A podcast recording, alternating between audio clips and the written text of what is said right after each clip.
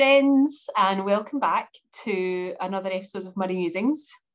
Finally, it's been quite a while, I think, since we got together, and actually I popped into Murray Musings HQ earlier on, and it is dusty and cobwebs. Scott has not been pulling his weight, he's been slacking off, and to prove that even further, he's not even here tonight.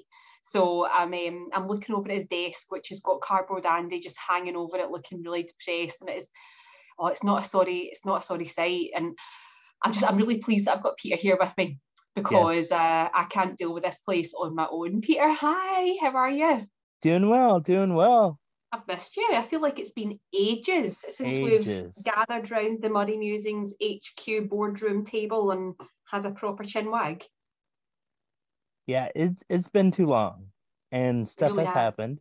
Mm-hmm. There's been announcements. Mm-hmm. So yeah, so let's start. Like, I know, obviously, we're here to talk about Andy Murray, because did you know we're the one and only Andy Murray podcast? Sorry, Scott's not here. I'm not going to do it. We are obviously here to talk about Andy, but there was a major announcement made just a few hours ago. And just for context, for anyone who's listening to this in like 3 days' time, we are recording on Tuesday evening. Andy is due to play in Montreal in a few hours. But yeah, there was a big announcement a few hours ago now, from the undisputed GOAT of tennis, Serena Williams. Mm-hmm. Peter, I don't think I can say it. Do you want to say it? Serena has announced that she's evolving into something other than tennis. Is she doesn't like the word retirement. Yeah, is this like the Serena version of Gwyneth Paltrow and Chris Martin when they consciously uncoupled? Mm-hmm. Is this what Serena's doing? Is she consciously uncoupling from tennis? She's uncoupling. Yep. I'm so sad. I feel like I knew it was coming. Yeah. But I'm really sad as well. Mm-hmm.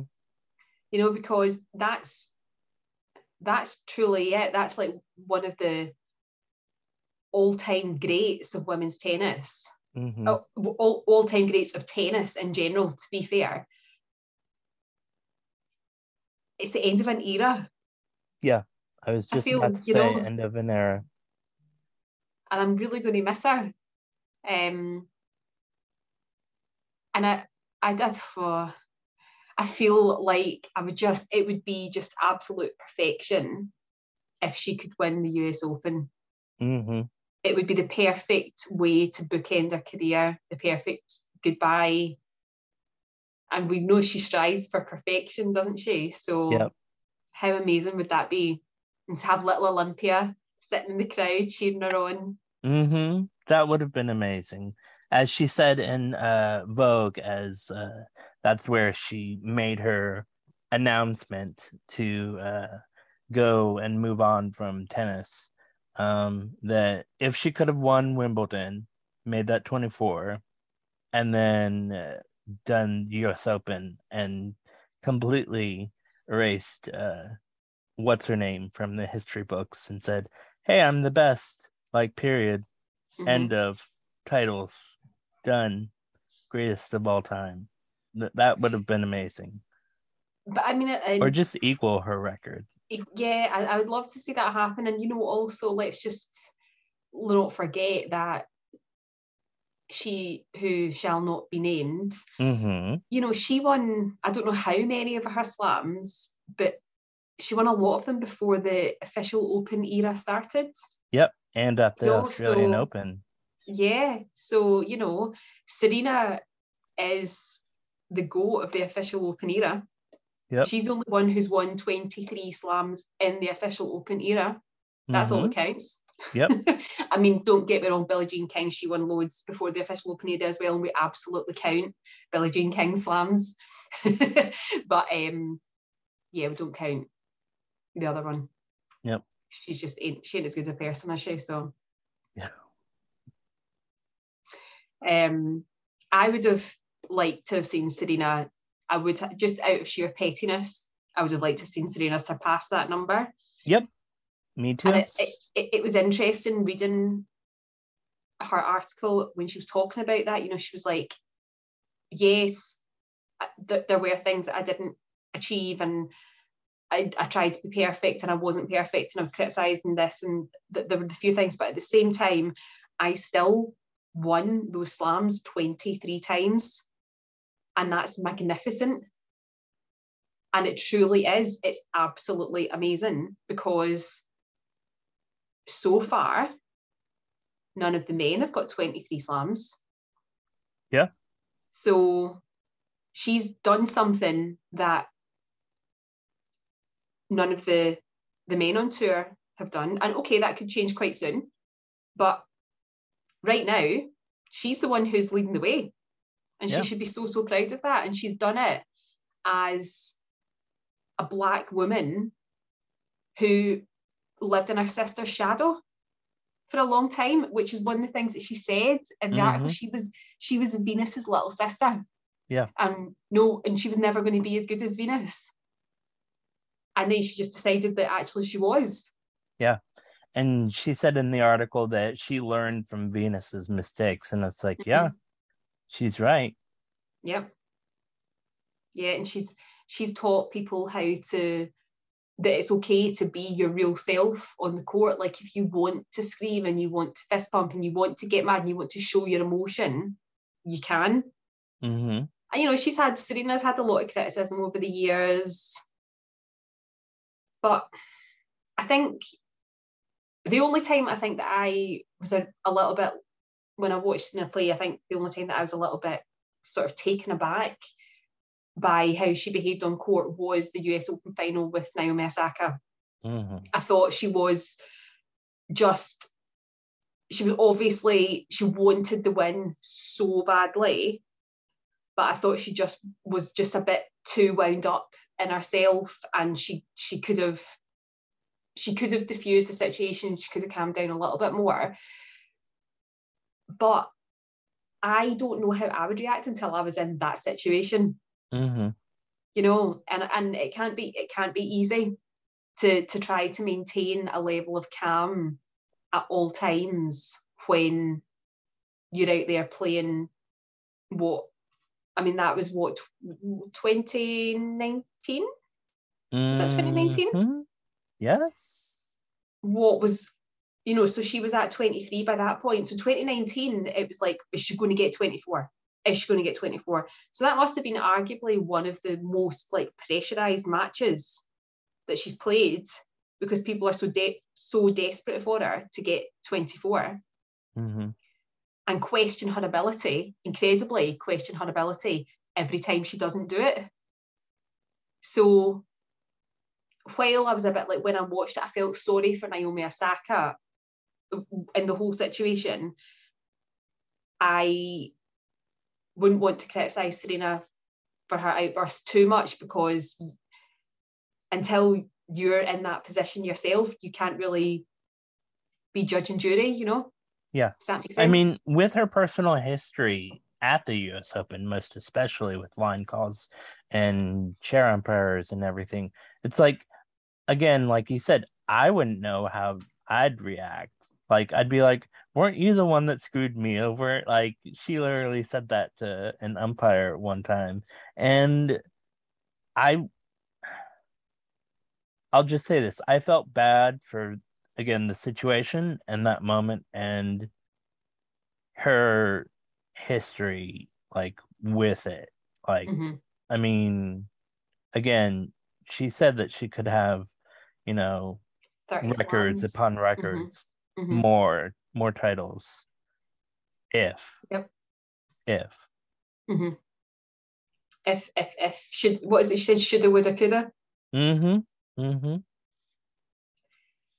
That was, Serena was just, she's been around since, what was her first slam, 2002, I want to say, was that the first title? Time she won a slam? I thought it was 2001. Was it 2001? Am I wrong? No, I might be wrong. I can't remember. Let's see real quick. I know, I'm sure it was early 2000s, because was Venus 99? So she won in 1999 and then 2002 at the US Open. So she won the US Open in 1999? Yes. Serena did? Uh-huh. Wow. I thought it was Venus in 97. Of course, yes, Serena was just a teenager when she won. So that's right. That's because she would have been 17 then. Oh God, 1999. Yeah, so that's how long we've been watching Serena Williams play tennis. Yeah. I mean, longer than that, because that was obviously wasn't her maiden tournament. She'd been playing tournaments before she won the US Open. Mm-hmm. But that's, I remember. And didn't she play Venus in the final? Yes. Yeah. So yeah. So I remember that. For some reason I thought I was a bit older watching that. So yeah, I was 14 and I remember that match. And that's probably my first clear memory of Serena. And yes, so I was 14 and that was in 1999. So I'll let everyone do their maths here and judge how, figure out how old I am. But we've been watching Serena play tennis. It's been a while. Over 2 decades. Yeah. 2 phenomenal decades. I'm going to miss her.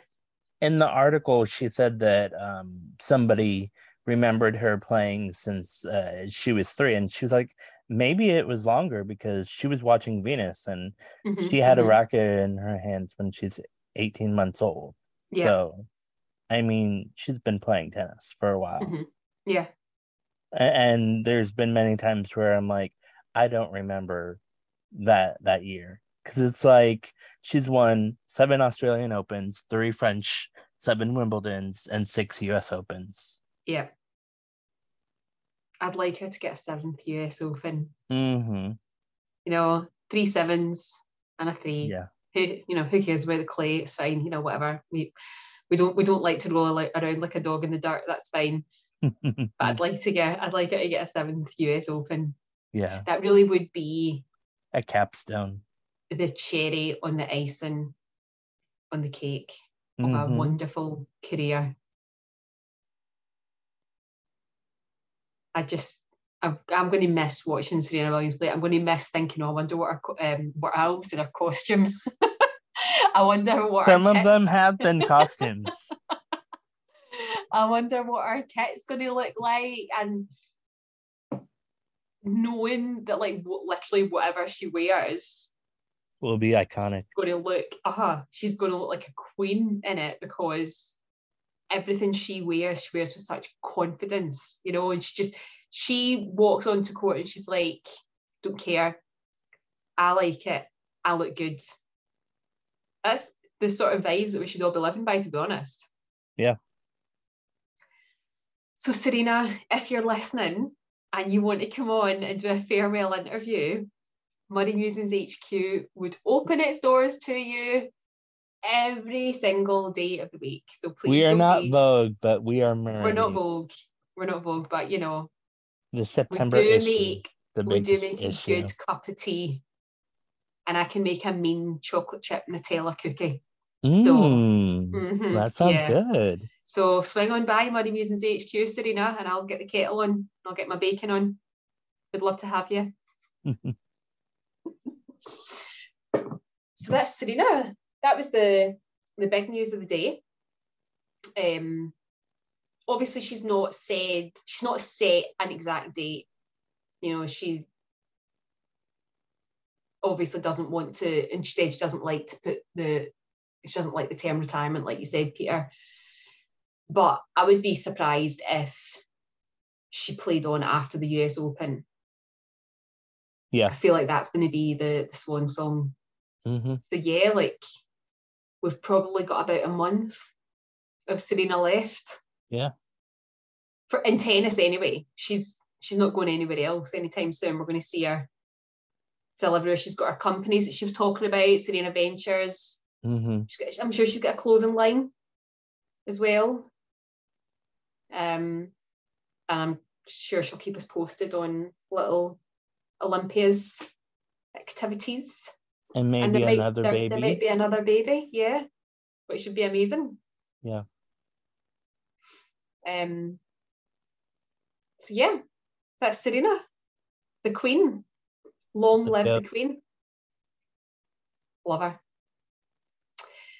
But what it does mean is that we're not going to get to see, unless they do it at the US Open, which they won't, we'll never get to see an Andy Murray, Serena Williams mixed doubles pairing again. Yeah. Let's just take a moment. That would be amazing. I don't know why, like, I didn't think about that, but that would be amazing. If they're like, yeah. What a way to go. Can you imagine? Do a mixed doubles again. Listeners, just start manifesting it. Start manifesting it for the US Open. Send out those vibes to Serena and Andy. We want Sir Andy back, or Marina, or whatever you called them. It's definitely Sir Andy. Get those vibes out there. Manifest it. Let's start thinking one more time. One more go on the merry-go-round. Let's have them do mixed doubles at the US Open. And if Jamie and Venus wouldn't mind just getting back together again as well, and if they could all, and if they could just play each other, yes, that would be the dream final. Oh my God, the mixed doubles final. Yeah, let's make it happen, folks. Yeah. How do we go about making this happen? Right, Peter, you message Serena, I'll message Andy. Goodness, that would be something. And honestly, I could see her playing doubles again. Mm-hmm. Like, now that you say it, because I mean, Martina Navratilova played well after her mid 30s. I'll just say that. Martina Hingis came back and did mixed doubles. Yep. So you never know. Never know. It would be nice. I'll try not to get my hopes up too much, but it would be nice if we could see an Andy Serena link up again 6 years down the line. Can you believe? No, wait, that's not been 6 years. It was 2019, 3 years down the line. God, I'm losing all my track of time here. That would be nice, wouldn't it? It would be nice. Mm-hmm. Let's make that happen, guys. Manifest it. Send out those vibes. Let's get Serena and Andy on court together again at the US Open. One more time. I'm going to get Scott to cut that out. Let's Scott do it. He will not cut that out. He will leave that in. Oh, yeah. So, let's talk about our man Andy. Woo. There's a lot to talk about. It's not all good. Not great, but I mean, it's not bad yet. At least he's still playing tennis. Exactly. You know, so it could be a lot worse. But I feel like I'm almost seeing this pattern.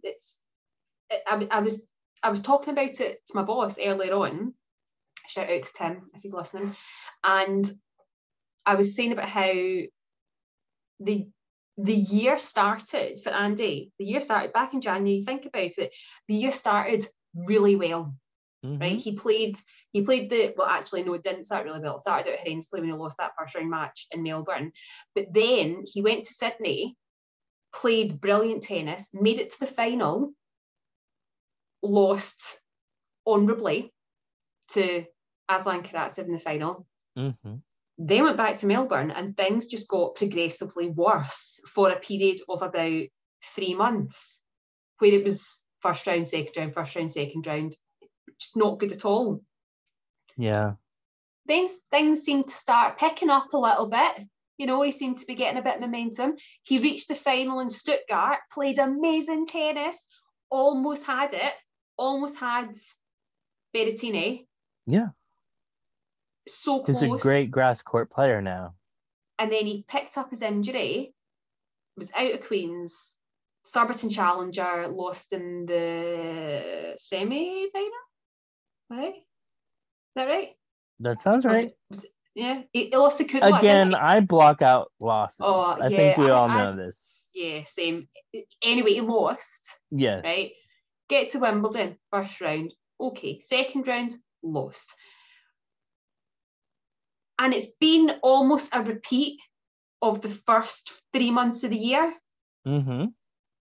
In that he made the final and you started getting your hopes up, and it's the hope that kills you every time. And you started getting your hopes up. And now we're back onto that first round, second round, bumpy roads. And I need that road to just smooth out. I need some just like plain, smooth sailing for the rest of the year. He needs it. You know? Yeah. Yeah. And I mean, at the City Open, he played Emer, Michael Emer, who actually did really well. Did really well. Went to the semifinals and played a tough match against Kyrgios, who won the title. So, well, did he win? Yeah. I genuinely switched off. Yeah, so, I genuinely switched off. Yeah. Sorry. Yeah. So I mean, he was playing well against Andy, and so I thought it was a shock, you know, loss for a moment. But I mean, in hindsight, of course, he backed it up, didn't he? Yeah. Yeah.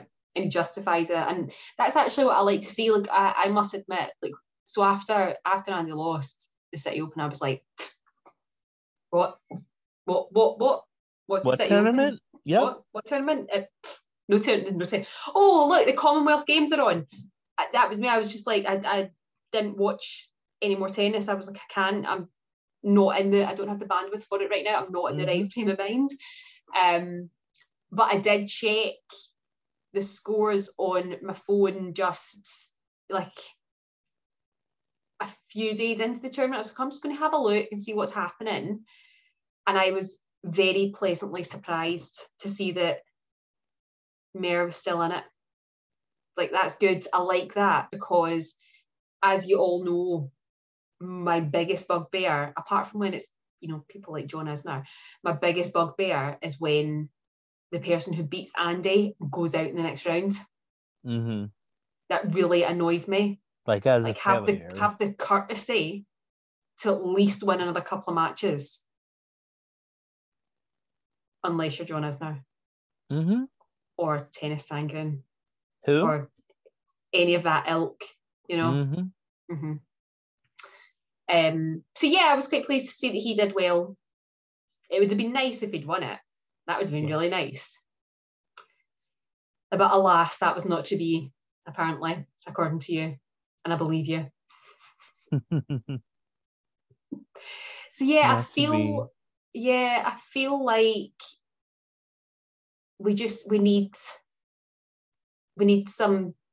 need for those good times to start rolling again with Andy, and I really hope that we get that in Montreal. So obviously, by the time this comes out, he will likely have played his match against Taylor Fritz. So I don't think that we should try and speculate too much over what the outcome of this match is going to be. I think we know it'll be a tough one. I just really, I really want him to win. Really want him, need him, hope he wins.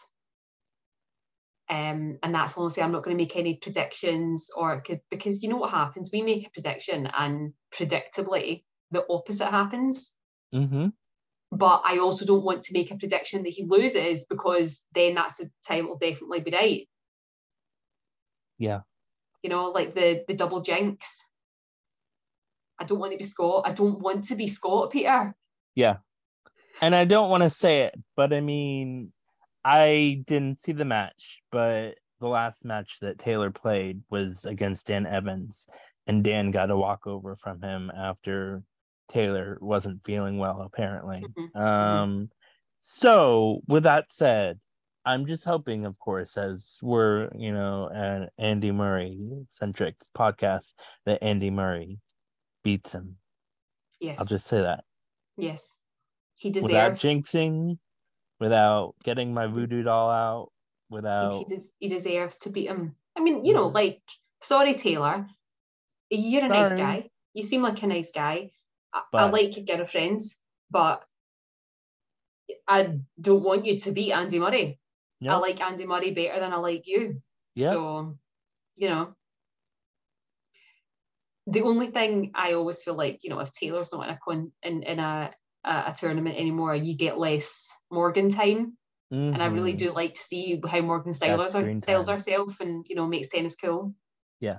But I am willing to, like, Morgan, if you're listening, I'm really sorry, but I'm also willing to sacrifice you for Andy Murray to progress to the next round. And the thing is, like, we see her fit checks on TikTok, so... Exactly, yeah, exactly. I'm fine with that. Yeah, yeah. Win or lose. Yeah. Did I tell you, and I don't think I did, actually. I think we got too excited talking about other things. But on our last episode, which I just realised was, like, 4 weeks ago we recorded this, it was, like, the post-Wimbledon episodes. I didn't mention this on the episode, but I met Morgan at Wimbledon. And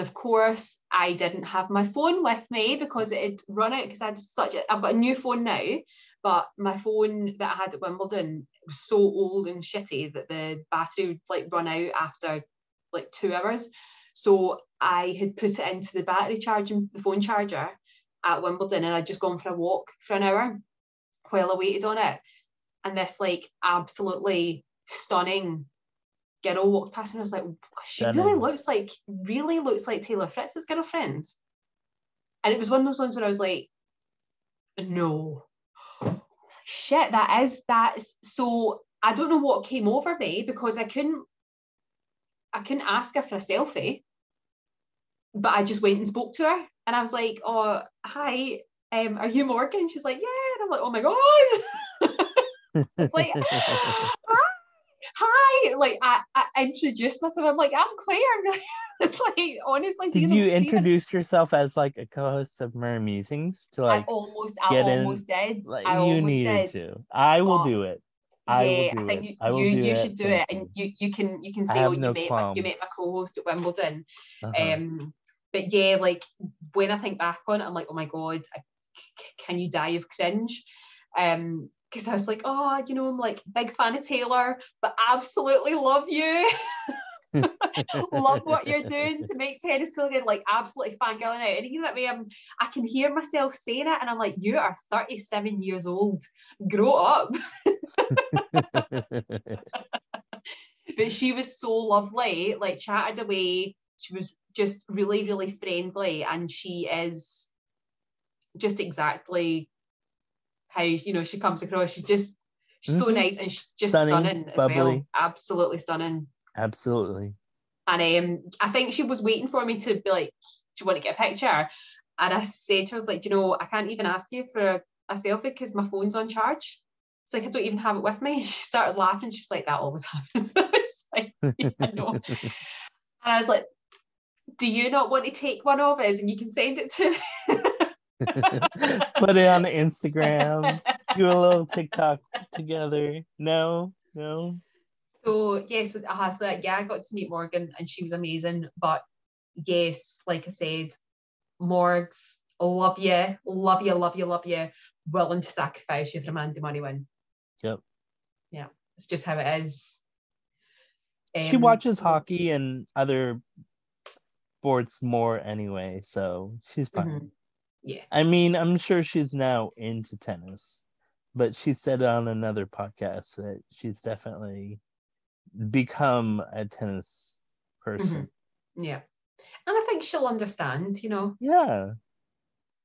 Loyalties. I think she's the kind of girl who appreciates loyalty. Yeah. And we're loyal to Andy. Mm-hmm.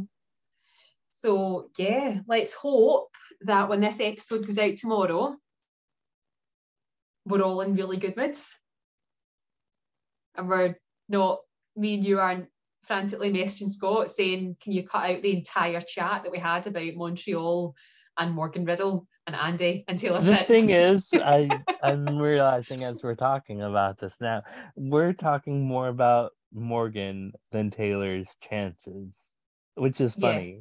Yeah. And apt for us.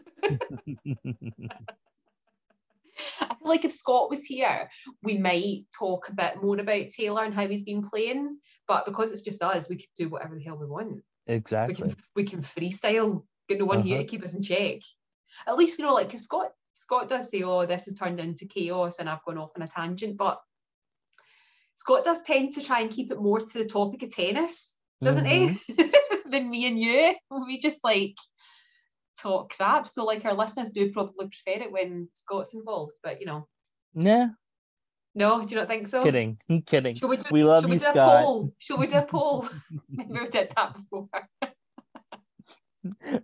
I was told that whenever I get a word in, like, that someone likes my content, and I'm like, well, thank you, like, because there's been many times where Scott's just going on, and I'm just like, and I'm like playing little jump rope with y'all, whatever you call it. What's the thing where it's like three people? Hopscotch? No, it's not hopscotch. No, it's, you know, it's what I'm double Dutch. About. Double Dutch. Okay. Yeah. Yep. And I'm like, just trying to Dutch jump something. In. Mm-hmm. Mm-hmm.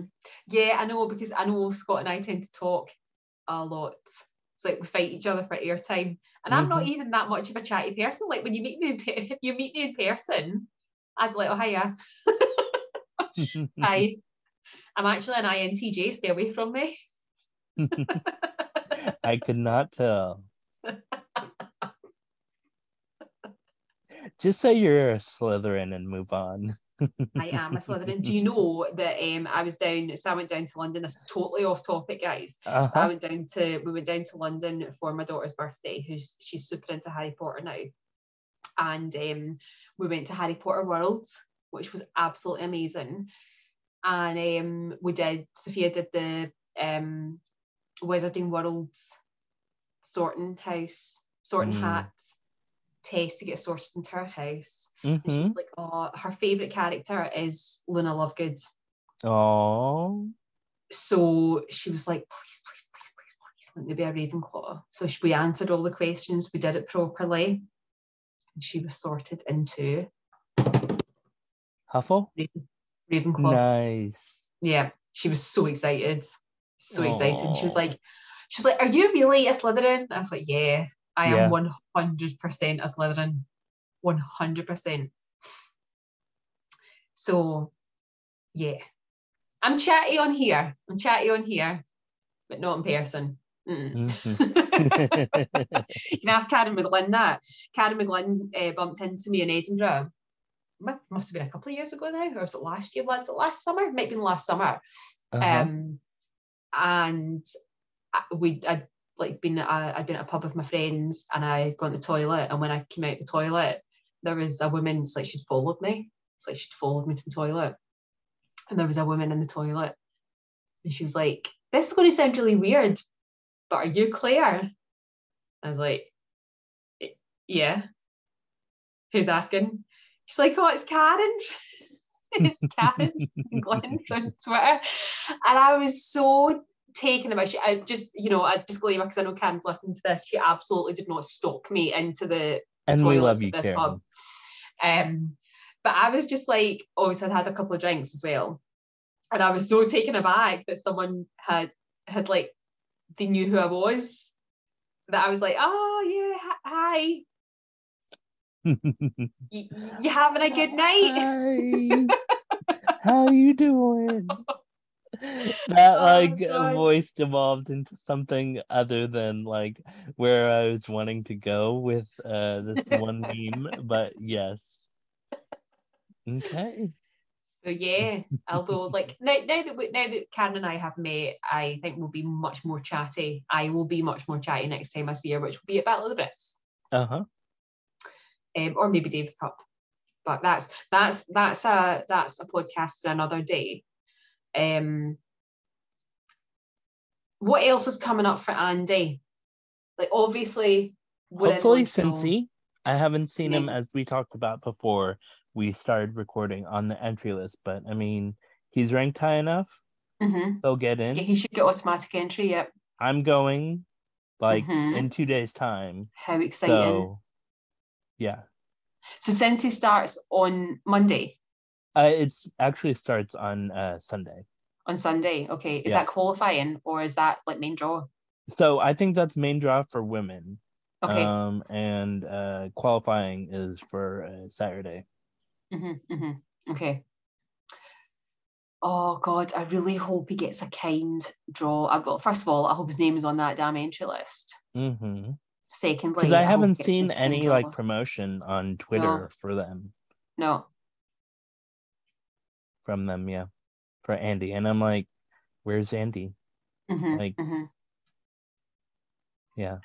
So we've got Montreal, we've got potentially and hopefully Cincy, and then potentially Winston-Salem is the week before the US Open, is that right? Mm-hmm.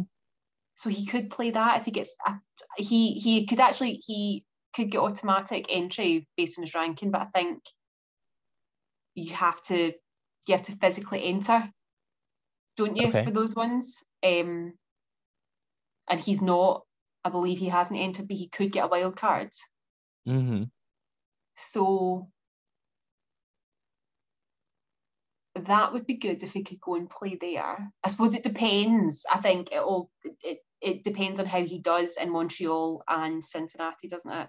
After he wins the title in Cincy, he's moving on to win the title at the US Open, is what you're really saying. Well, yeah, obviously. But what I also mean is, just in the like absolute fluke, unthinkable disaster that he didn't win the title in Cincy, he might want to try and get a wild card for Winston-Salem just to get a few extra points ahead of the US Open, where he could potentially be seeded, because that's I think that's his goal right now, isn't it? It's to get a seeded spot at the US Open. I really, really would like to see it happen. Yeah. What's his current rank? Is it 34? Like, 1 second. Is he as high as that? I thought he was in the 50s. No. Oh, 48. Up? Just kidding. Okay, just 48. Kidding. Okay. I so don't know what. Is it the live rankings that he's higher? Yeah. Yeah, he must be higher in the live rankings. Because that's all I care about, to be honest. Yeah. But it's the live rankings don't count for seeding, do they? No, they don't. No, well, that's bullshit. So let's not bother with them. What's the point in them?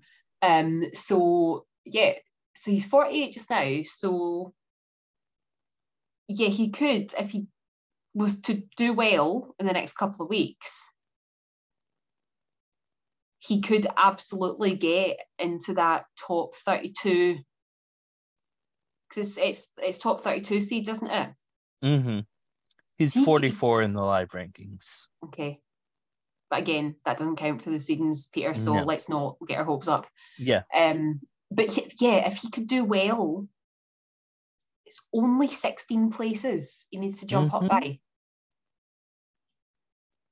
So that's his goal. That's his goal, isn't it? Yep. And that would be incredible. And then what will happen at the US Open is he'll win the men's title. Serena will win the women's. And it's 2013 all over again, and it'll just be beautiful and perfect. Mm-hmm. And the world will have righted itself. And nature will have healed. Yes. Thank you for coming to our TED Talk. That's what, in like my ideal alternate reality, that's what happens. Yeah. If only. If it could happen. It can happen. It can happen. I have got a tweet bookmarked, waiting for the moment I'm able to quote, retweet it, to be like, told you. I refer to this tweet.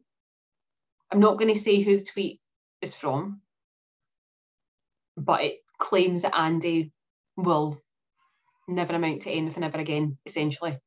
And I'm waiting for, I know that one day I'll be able to quote retweet that. Yeah. And be like, get it right up you. I'm stifling my laughter because, like, I know it would be like a little cackle, and that's not cute. The pettiness will come out of me. But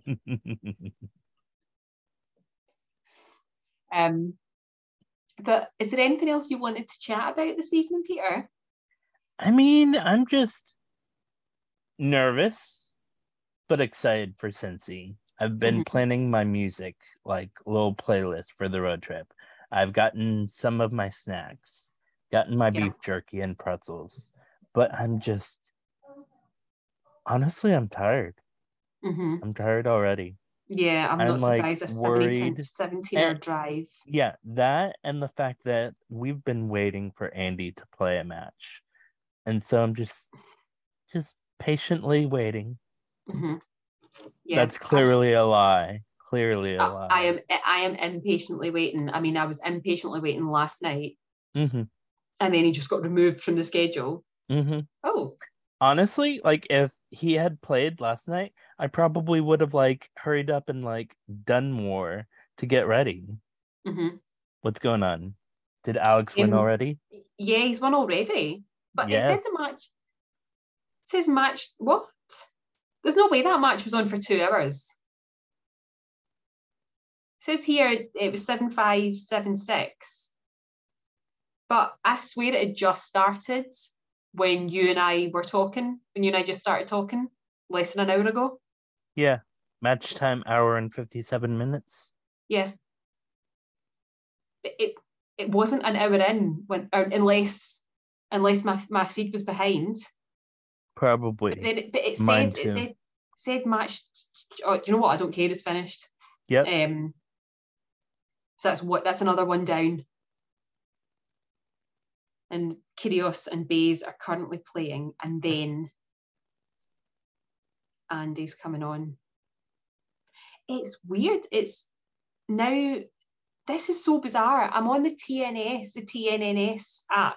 Mm-hmm. And the schedule for centre court for today. So you've got Pospisil and Tommy Paul, which is the first match on, which is completed.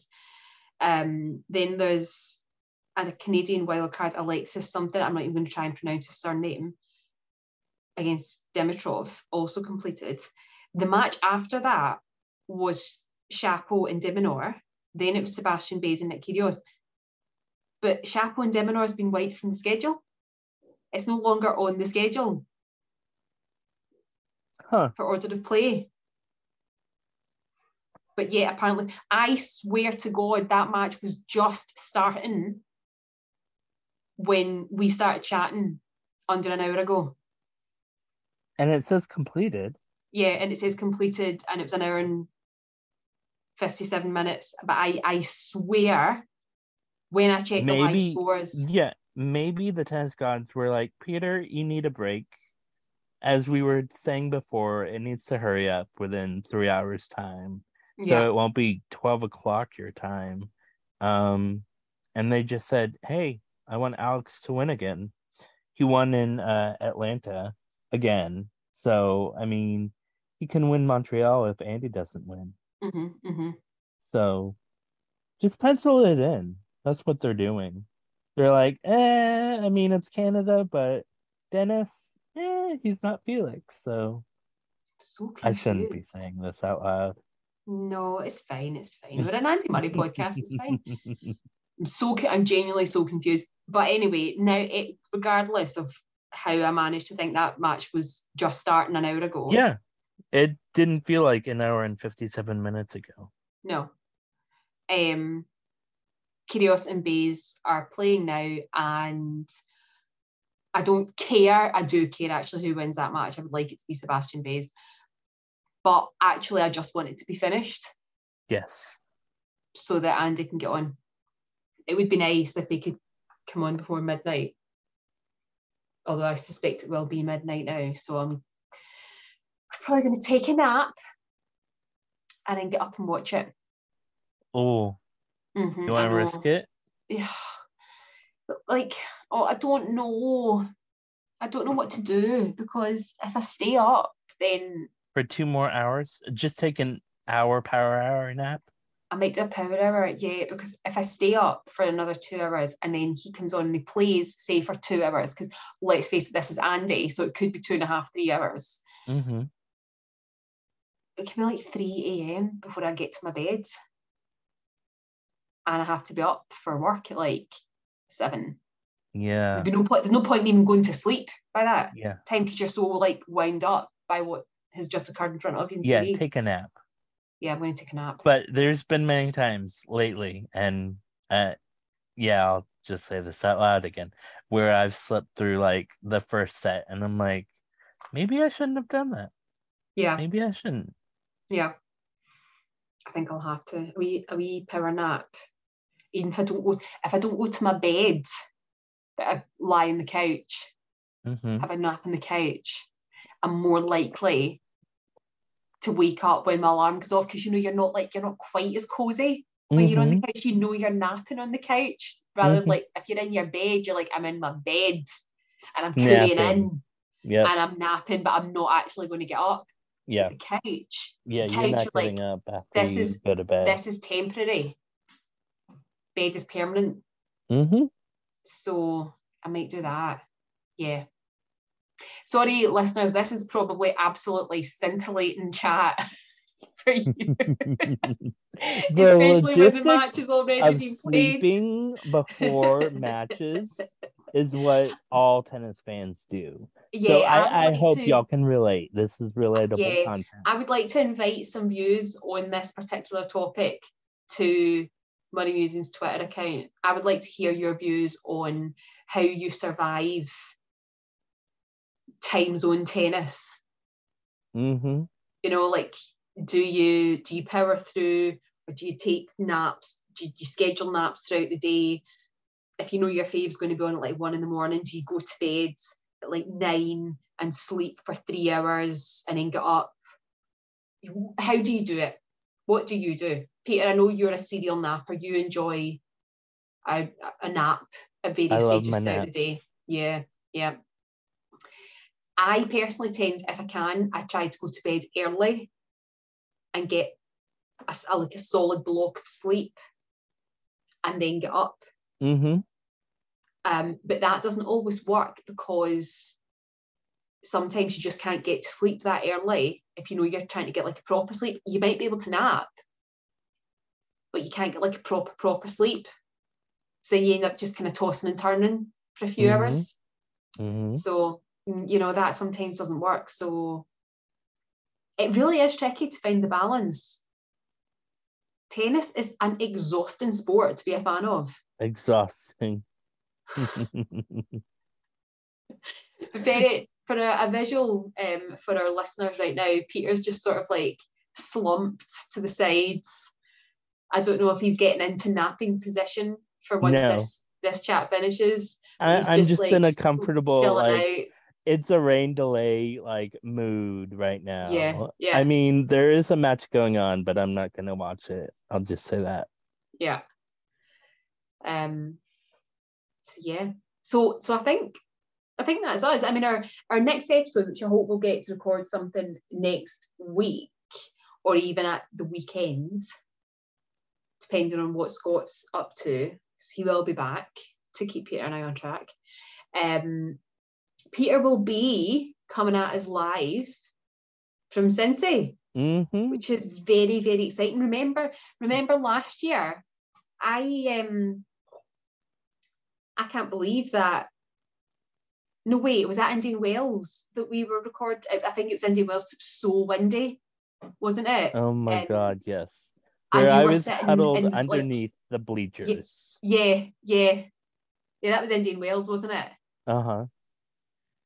That was mental. That was so loud and noisy. Remember a player came in asking you how to get on court for practice? Oh, I can't wait to hear all about Cincy again. Have you got some more odor eaters for Andy? I can buy some. I feel like you should. I mean, yes. I don't think he's going to have quite the same problem that he had in the California desert. I think he's learned his lesson after I gave him some. Yeah. But he said, maybe I should try these. Yeah. It's always handy to have some more. Yeah. Just in case. So that's your mission. Your mission is to go find Andy, ask him how he got on with the odor eaters. See if he remembers you. I'm sure he will. He knows who I am. And then ask him again to come on Murray Musings. Please and thank you.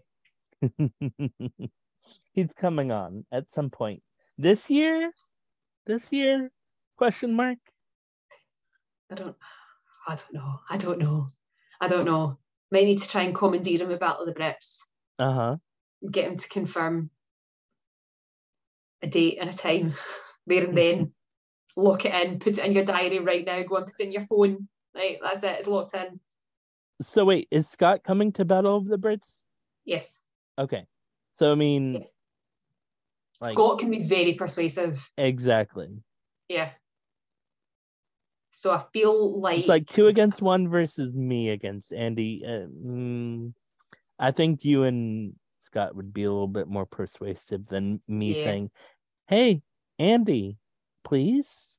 Yeah. Pray, please? Please. Please. Please. Cherry on top, please. Oh, this has descended into chaos. Okay, so I think on that note, we're going to wrap things up. Peter, have an amazing time in Cincy. Have a very safe drive. For our listeners, he's leaving on Thursday morning, US time, Texas time. So like 8 a.m.? Yeah, you'd leave that early? Yeah, let's go with that.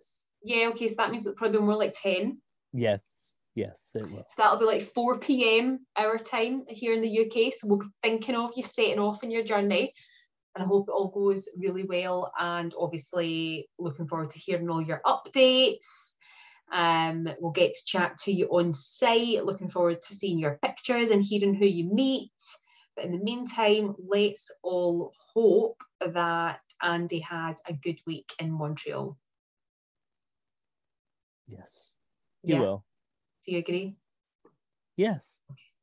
Okay. And on that positive note, thank you for listening. Thank you for continuing to support our musings and our often off-topic rambling.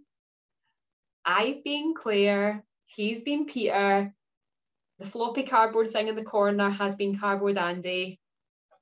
And the silence has been Scott. We've been Murray Musings. Thanks for listening. Bye, guys. Bye. Take care, y'all. Hi, I'm Andy Murray, and you've been listening to the Murray Musings podcast.